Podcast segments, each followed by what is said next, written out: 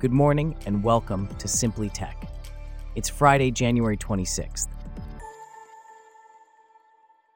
On today's show, Google Chrome surprises with native support for Windows on ARM, and Samsung's new phones in China replace Google AI with Baidu.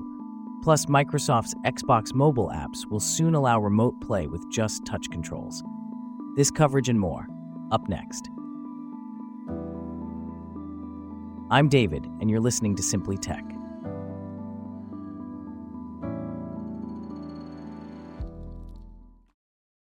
We start off with a tech update. Google seems to be preparing a version of its popular Chrome browser for Windows on ARM. A native version of the browser for Windows 11, ARM powered devices, has been spotted in the latest nightly builds of Chrome in the Canary channel. Here to discuss this further is Celeste, a correspondent for Simply Tech. Can you tell us more about this development? Certainly, David. Google's release of a Chrome Canary version for Windows on ARM is indeed a surprise. Until now, Google showed no sign of supporting Windows on ARM, leaving Windows devices running on Qualcomm's latest Snapdragon chips to run Chrome in an emulated state, which resulted in slow performance. So, what's the difference between running Chrome in an emulated state and this new native version? The difference is quite significant. Native versions of browsers on ARM devices feel just like any other Intel machine, but the slowdowns and performance issues in Chrome on Windows on ARM are noticeable. This new native version should provide a much smoother and faster browsing experience. But hasn't Google supported ARM processors with its Chromebooks? Yes, Google has indeed supported ARM processors with its Chromebooks, offering a version of Chrome OS that's optimized for Qualcomm's chips. However, until now, it hadn't extended that support to Windows on ARM. What could be the implications of Google joining the ARM ecosystem? Well, 2024 is shaping up to be a big year for Windows and laptops. Microsoft and Qualcomm are both preparing for the next major push of Windows on ARM, thanks to Qualcomm's new Snapdragon X Elite processors. Qualcomm claims its latest chips will beat Apple, Intel, and AMD, and there are reports that both Nvidia and AMD plan to launch ARM PC chips as soon as 2025. Google joining this effort could significantly boost the future of Windows on ARM. That's certainly something to watch. Thanks. That was Simply Tech reporter Celeste. Now let's shift our focus to the east, where Samsung's Galaxy S24 lineup has made its debut in China, and it's partnering with Chinese tech giant Baidu to power its Galaxy AI features. This is a departure from Western markets, where Google's Gemini foundational models are used. The focus of the Chinese launch is on Baidu's Ernie, a chatbot that was introduced last August. Here with us to delve deeper into this is our correspondent from Simply Tech. That's correct, David. The AI features on the Chinese version of the Galaxy S24 include translation, summarization, and text formatting. There's also real time call translation, and the phones are even getting a version of Google's Circle to Search feature. The key difference is that these features are powered by Baidu's Ernie. Can you tell us more about Ernie and its capabilities? Certainly. Ernie is a chatbot developed by Baidu. According to a statement by Samsung Electronics China and Baidu, Ernie's understanding and generation capabilities have been integrated into the upgraded Samsung Note Assistant. This allows it to translate content and summarize lengthy content into clear, intelligently organized formats at the click of a button. Why has Samsung chosen to use Baidu's Ernie for its Chinese launch instead of Google's Gemini models? This substitution is likely due to Google's limited presence in China. Android devices are widely sold in the country, but they ship without the Google apps and services that are integral to the operating system elsewhere. Baidu had to get approval from the Chinese government before launching Ernie.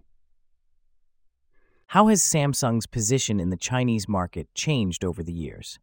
Samsung's hold on China has significantly decreased in the last decade.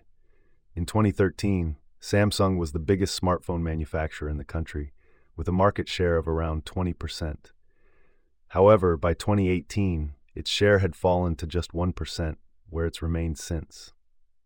Partnerships with local content firms are part of Samsung's strategy to rebuild its Chinese business. It will be interesting to see how Samsung's partnership with Baidu influences their standing in the Chinese market. Thanks for the insights, Michael. In other tech news, Microsoft is making a significant move in the gaming world by adding touch controls to its Xbox apps for iOS and Android devices. This development, currently in beta testing, will allow Xbox owners to control their consoles remotely and play games on their mobile devices without the need for a Bluetooth controller. We have our correspondent from Simply Tech here to delve deeper into this. Can you tell us more about these touch controls? Certainly. These touch controls are identical to the ones found on Microsoft's Xbox Cloud Gaming service. They provide an on screen overlay that lets users navigate the Xbox UI, open games, and stream them all from their own console without needing a controller. This is a significant step up from the previous requirement of a Bluetooth controller for the remote play experience. How effective are these touch controls compared to a traditional controller?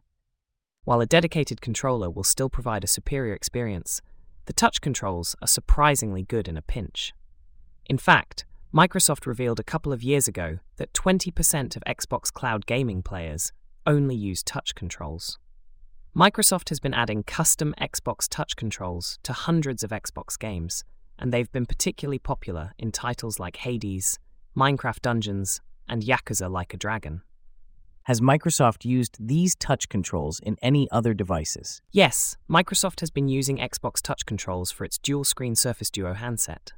When the controls are enabled, the handset resembles a Nintendo 3DS running Xbox games.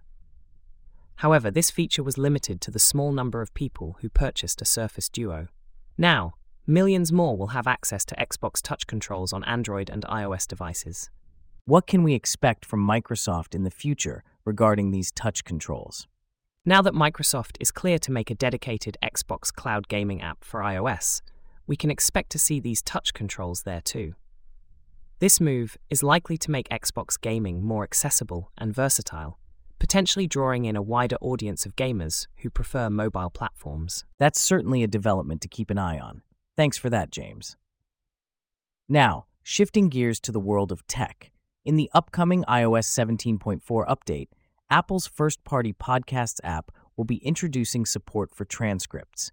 These transcripts will be automatically generated by Apple's software and will be available for English, French, German, and Spanish language podcasts shortly after they're uploaded. The transcripts will be viewable across over 170 countries and regions. Here to discuss this further is our correspondent from Simply Tech, Bella. So, how will these transcripts enhance the user experience? The introduction of transcripts will make it significantly easier for users to navigate through a podcast. They can search the transcripts for specific words and phrases and then tap on the search results to directly jump to the corresponding point in the episode. Users can also read along with a transcript as an episode plays, with each word being highlighted as it's spoken out loud. This feature can be accessed via a new quote icon in the app's bottom toolbar. And what about podcasters who want to provide their own transcripts? Apple has considered that as well. While Apple's software can auto generate transcripts, podcasters have the option to provide their own transcripts. They can also download and edit one of Apple's auto generated transcripts before re uploading it.